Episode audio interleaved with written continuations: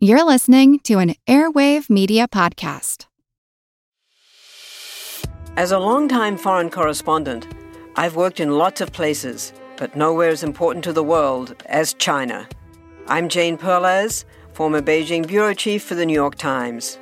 Join me on my new podcast, Face Off US versus China, where I'll take you behind the scenes in the tumultuous US China relationship. Find Face Off wherever you get your podcasts.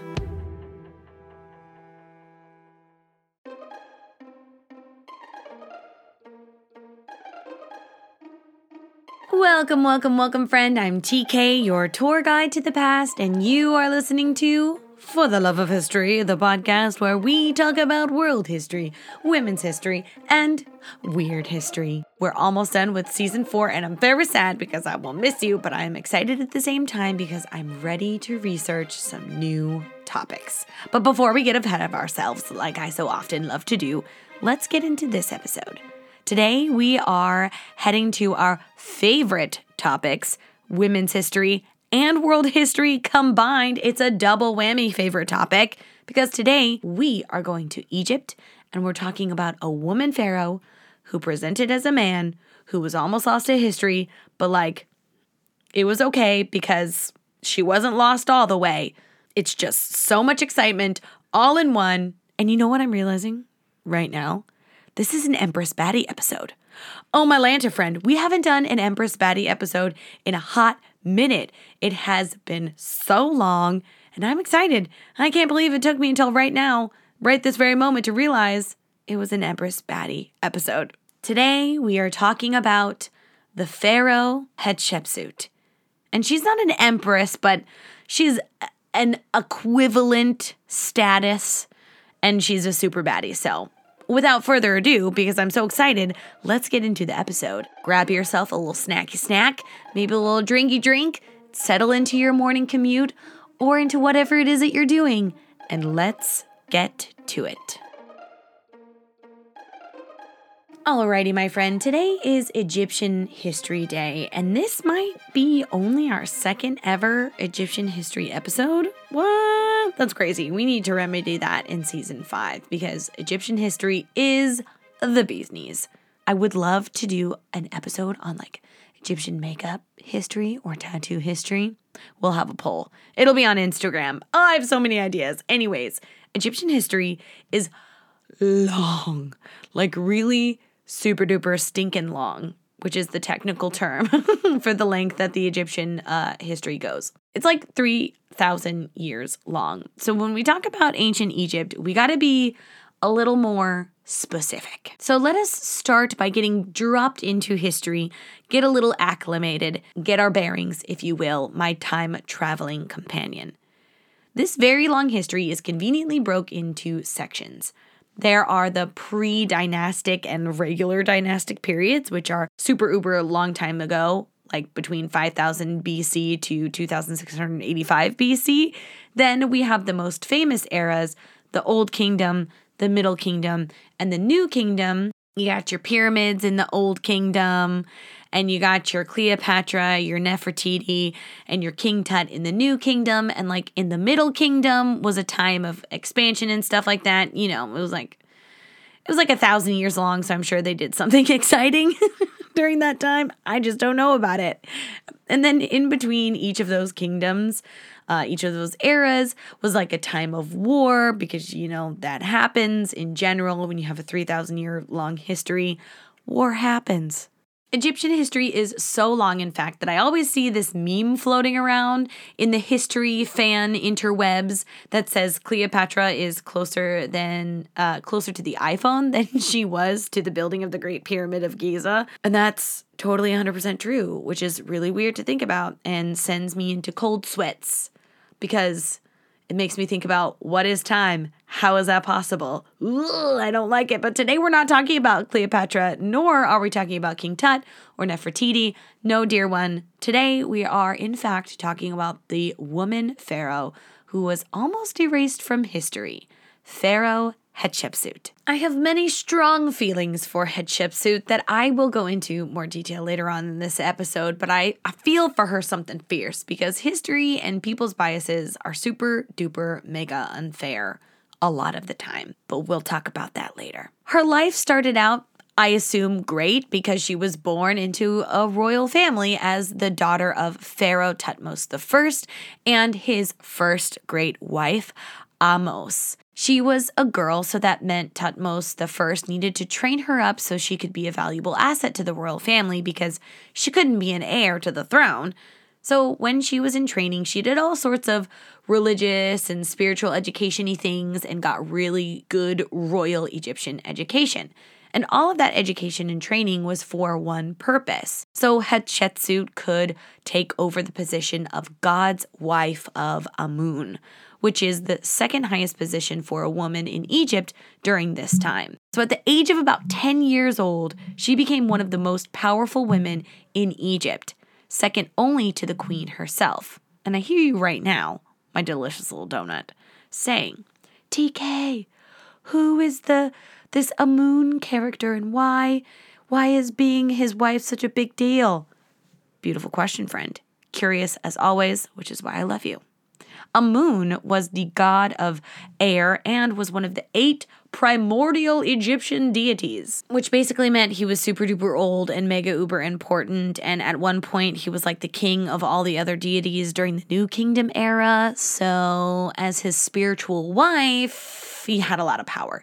And it basically made Hatshepsut like a living goddess. And just let me really solidify the gravity of her position because you know, kind of sounds like mm, okay, she's this this god's wife, but what's the big deal? It's a very big deal. As the god of Amun's wife, or the the god's wife Amun, she was responsible for conducting certain rituals that literally ensured the existence of the universe. That's what the Egyptians believed at this time. If she didn't do something correctly or in a way that the god Amun didn't like, the universe would have ceased to exist, according to them. No universe, bye bye, you upset Amun, and let me tell you, as a fourth grade teacher with a class full of 10 year olds, it is a wonder that the universe still exists today. Well, maybe fourth graders were uh, built differently back then. Don't get me wrong. I do I love my students. They're the joy of my life and also from time to time the bane of my existence, but I wouldn't trade them for anything. I digress, however. In addition to all of this power that she held because of her position, she was able to be next to her father and get firsthand education on how to do pharaoh like things, which, foreshadowing slash spoiler alert, this would come in really handy later on in her life. She watched him do diplomacy stuff and military things and basically rebuild the country because previously there had been a bunch of wars and stuff. You remember that like intermediate war era that we were talking about earlier? Well, her daddy, Thutmose I, was trying to fix all that and rebuild Egypt, and he totally did. And Hatshepsut got to witness all of it. So, for about four years, she was in this high position right next to her father, studying and learning but it was not all rainbows and sunshine for Hatshepsut. Her two brothers, who were the heir and the spare for her father, Thutmose I, tragically died, leaving Hatshepsut the only pure blood royal child. Her father realized that his time was running out and he needed to solidify who the next heir would be. Since women couldn't be heirs to the throne, King Thutmose I chose another one of his children from his second wife. But this child was really weak and sick all of the time because he had an enlarged heart. And I don't have to tell you, friend, but having any medical issues at all, especially with your heart, is super bad when you don't have modern medicine. But everybody depended on this barely teenage boy to keep the Thutmose lineage going. So, what was Thutmose the first to do? He really had no choice. There was only one option to marry his daughter Hatshepsut to her half brother Tutmosis II. because the Egyptians were really into keeping the bloodline clean, which I'm not here to judge, but also I'm totally judging a little bit because there's a lot of incest up in that family tree in Egypt. Ugh, gross. And I know we shouldn't put our modern morals on to people of the past, but I cannot help myself. It's gross. So Hatshepsut and Thutmose II, half siblings, got married and tried to have an heir themselves. But the heir ended up being a little girl named Neferura, which continued the cycle of no male heirs. And this was a problem because not long after Hatshepsut and Thutmose II were married and had their child, Thutmose II died, leaving no heir and only Hatshepsut to pick up the pieces.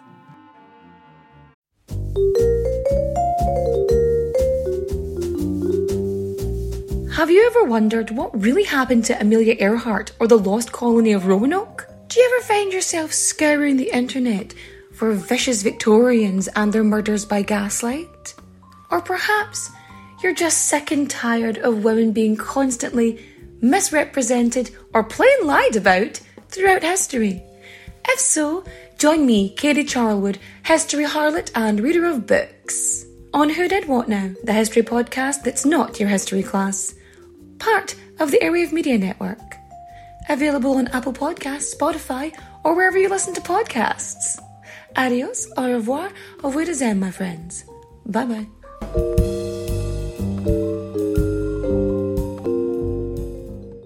I'll be seeing you. Was the Sphinx 10,000 years old? Were there serial killers in ancient Greece and Rome? What were the lives of transgender, intersex, and non binary people like in the ancient world? We're Jen. And Jenny. From Ancient History Fangirl. We tell you true stories and tall tales of the ancient world. Sometimes we do it tipsy. Sometimes we have amazing guests on our show historians like Barry Strauss, podcasters like Liv Albert, Mike Duncan, and authors like Joanne Harris and Ben Aaronovitch. We take you to the top of Hadrian's Wall to watch the Roman Empire fall at the end of the world. We walk the catacombs beneath the temple of the feathered serpent under Teotihuacan. We walk the sacred spirals of the Nazca Lines in search of ancient secrets. And we explore mythology from ancient cultures around the world. Come find us at ancienthistoryfangirl.com or wherever you get your podcasts. It is no exaggeration when I say that Hatshepsut would eventually become one of the most, if not the most, powerful rulers in the entire Bronze Age. Friend, I am filled with so much feminist excitement right now, I cannot even contain it. I'm also upset that I only learned about Hatshepsut in the last year because she's so friggin' cool. So let me tell you how cool she is, and let's get started off with this checklist of badassery. After Thutmose II died, Hatshepsut realized real quick that she needed to do something because all of Thutmose II's male babies were just that literal, like babies, like one to two years old, even though Hatshepsut and Thutmose didn't have male heirs themselves, he did have a few male babies with his other wives. Rumors at the palace were flying. People were saying, Who's going to be the new pharaoh? Is the Thutmose line dead? What's going to happen to everybody? Just haters all over the place. And Hatshepsut had to act quickly. And in a stroke of pure genius, she was like, All right, I am still the god's wife of Amun. And Amun is like the it god right now. So why doesn't he choose the next pharaoh? Genius. And I don't know how she did it, but she set up a huge public event so everybody could see that the god Amun chose the next pharaoh. She put a statue of Amun on a wheeled cart and lined up all the little babies and the statue somehow chose the next pharaoh, who they named, you guessed it, the Third.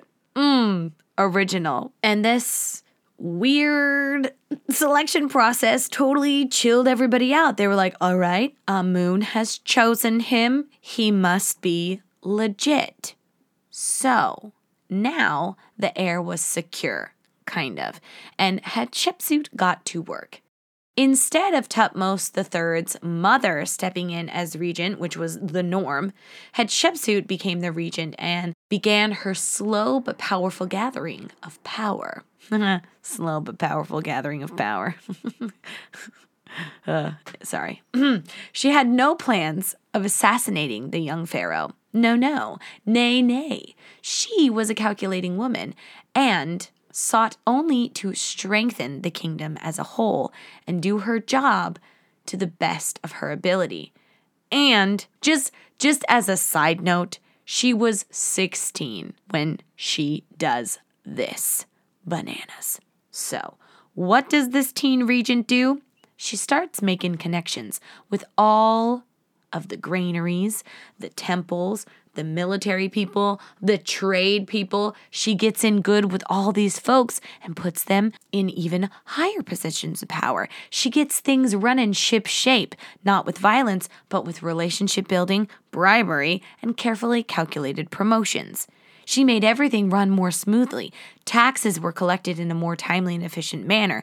Trade routes with other places were strengthened and others reestablished after a really, really super long time. She sent emissaries all across the kingdom of Egypt and abroad to gather support for her and reward those who made the very smart choice to work with her or for her. She gathered loyal supporters from every part of Egyptian life. She staffed full time priests in temples all over Egypt. She became a busybody with military folks and was real buddy buddy with other people in the government. Crops were growing, money was flowing, temples and other building projects were popping up all over the place. She grew her following not through violence or through getting in with a strong male ally, nor did she stage a coup. She did this on her own merit and ability and no help from anybody other than the people that followed her. Which is super duper cool. But her genius did not stop there. She also wanted to solidify the position of the people in her family. Remember her daughter, Neferura? Well, Hatshepsut began training her own daughter to take over the position of God's wife, so she and Neferura would be the two most powerful people in all of Egypt. Not, not women, the two most powerful women. They would be the two most powerful people in general in all of Egypt. But Hatshepsut did not leave anything to chance. Even though she had a loyal following and established herself both in Egypt and abroad, she didn't stop strengthening the Thutmose claim to the throne.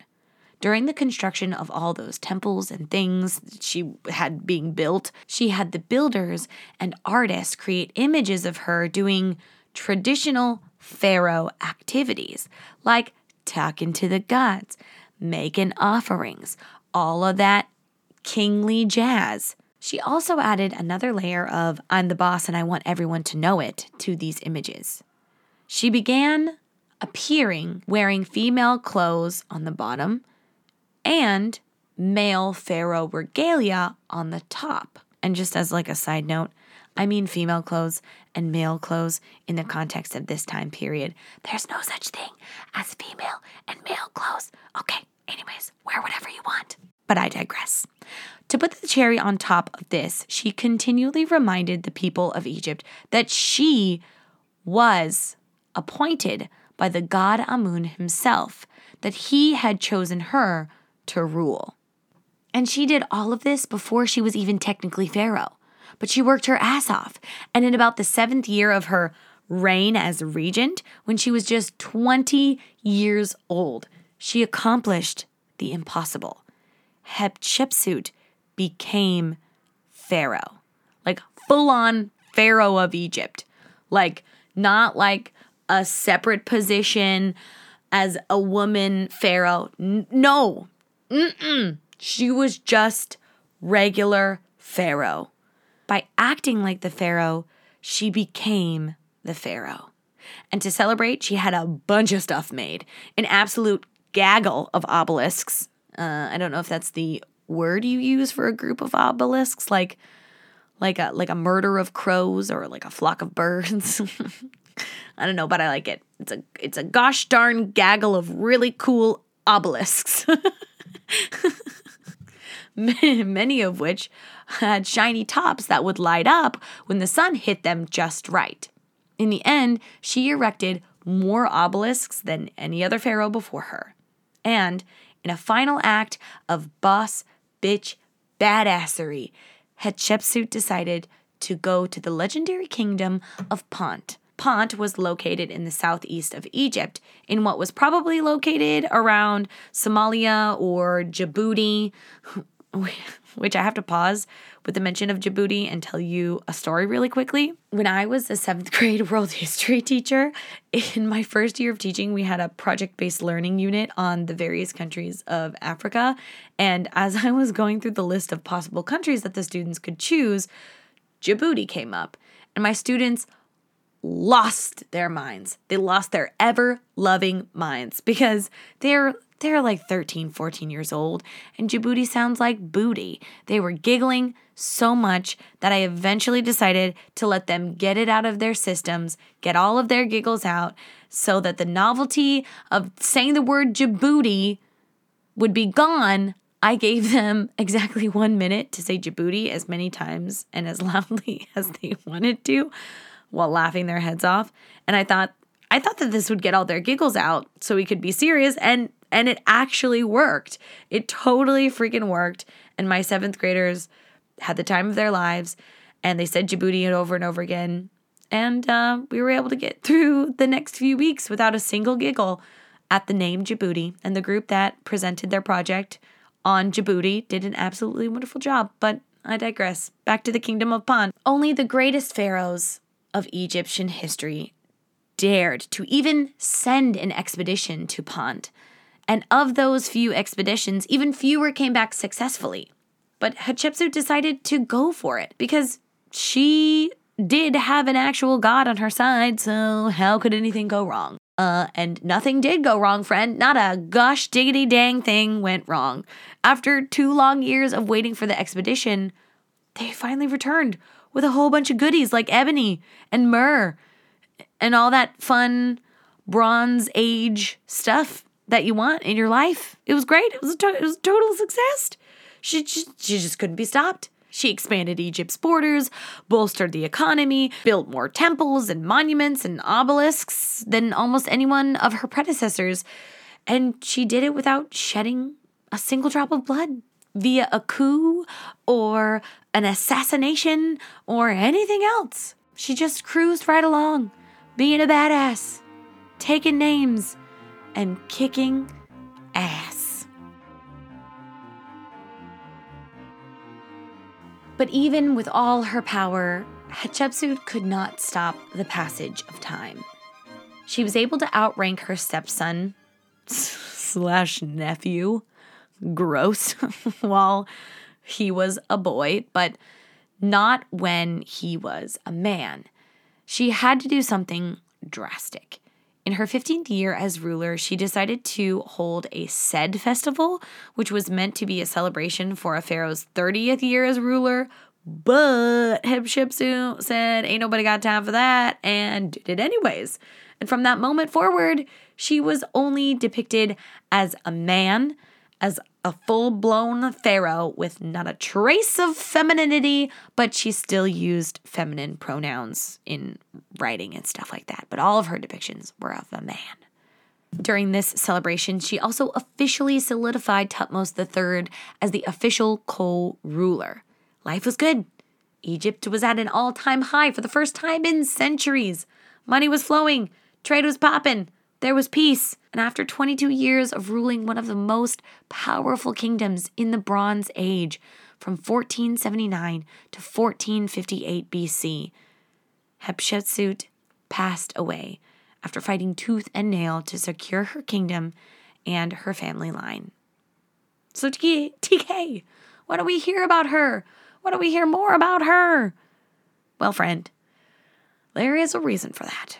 25 years after her death and rise of Thutmose III, someone, maybe it was Thutmose III, but we're not really sure, tried to have her erased from history. Like all her images were smashed or cut, or the carvings were taken out, her statues were defaced or destroyed, her obelisks were toppled. And we don't really know why. Why would someone do this?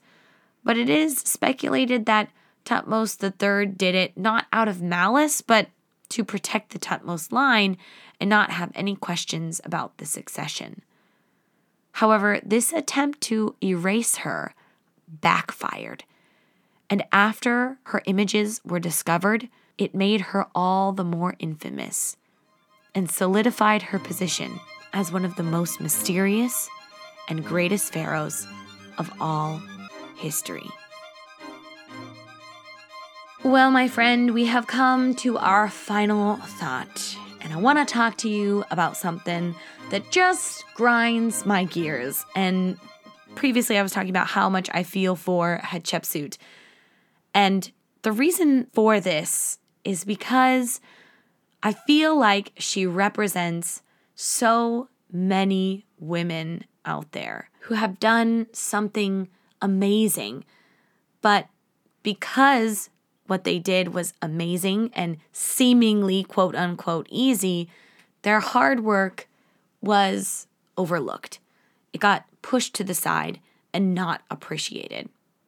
I was reading a National Geographic article about Hatshepsut, and they were interviewing Kara Cooney, the author of When Women Ruled the World The Six Queens of Egypt, a really super good book, and I'll link it in the show notes below.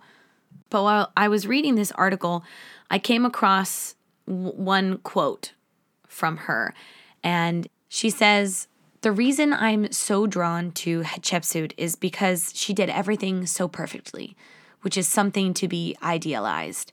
Success is very fungible. It's something that someone can claim and take credit for. Her name can be easily removed from a set of reliefs showing her buildings or obelisks or sending expeditions to the land of Punt, and another name can be put in her place.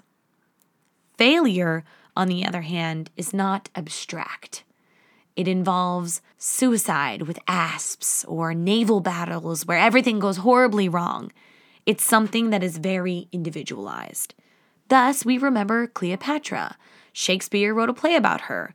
But Hatshepsut, we must resurrect from the ashes of history and investigate why female success is so easily ignored, while female failure is so beautifully aggrandized. And after I read that quote, that part in the article, it really hit me that, yeah, so often accomplishments from women are just totally passed over. They're easily ignored. But whenever a woman makes a mistake, it becomes headline news. It's a huge issue. It's because of her gender that she made the mistake. And I hate that. But I totally agree with Kara that it's our job as historians and history lovers to help resurrect these stories of these women, these successful women who are so easily ignored. I think we can start by celebrating the success of our friends, not just baby showers and weddings and things like that. All wonderful and should be celebrated for sure. But we should also celebrate Successes like starting a business, getting a promotion, just making it through a week, having those kinds of celebrations of success other than what is traditionally celebrated is one way that we can start uplifting these stories and changing the narrative a little bit. So that's my little soapbox, and I hope you celebrate something that you did this week to help get this mission started. Well, dear one, that is all she wrote for today. Thank you so much for joining me. I had a great time. I hope you had a great time. It's always a good time when we have an Empress Baddie episode, and it doesn't end in some tragic or sad way. And a, a win is a win. A win is a win if I do say so myself, and I do. And if you got something out of today's episode, please consider leaving a rating or a review on your favorite podcast platform and or hopefully sending uh, this episode or any other episode of For the Love of History podcast to your history best friend. I mean, other than me, I know I am the number one history BFF in your life, but you know, your other history BFFs. Go, go, just go ahead and send it over. I'm sure they'll love it.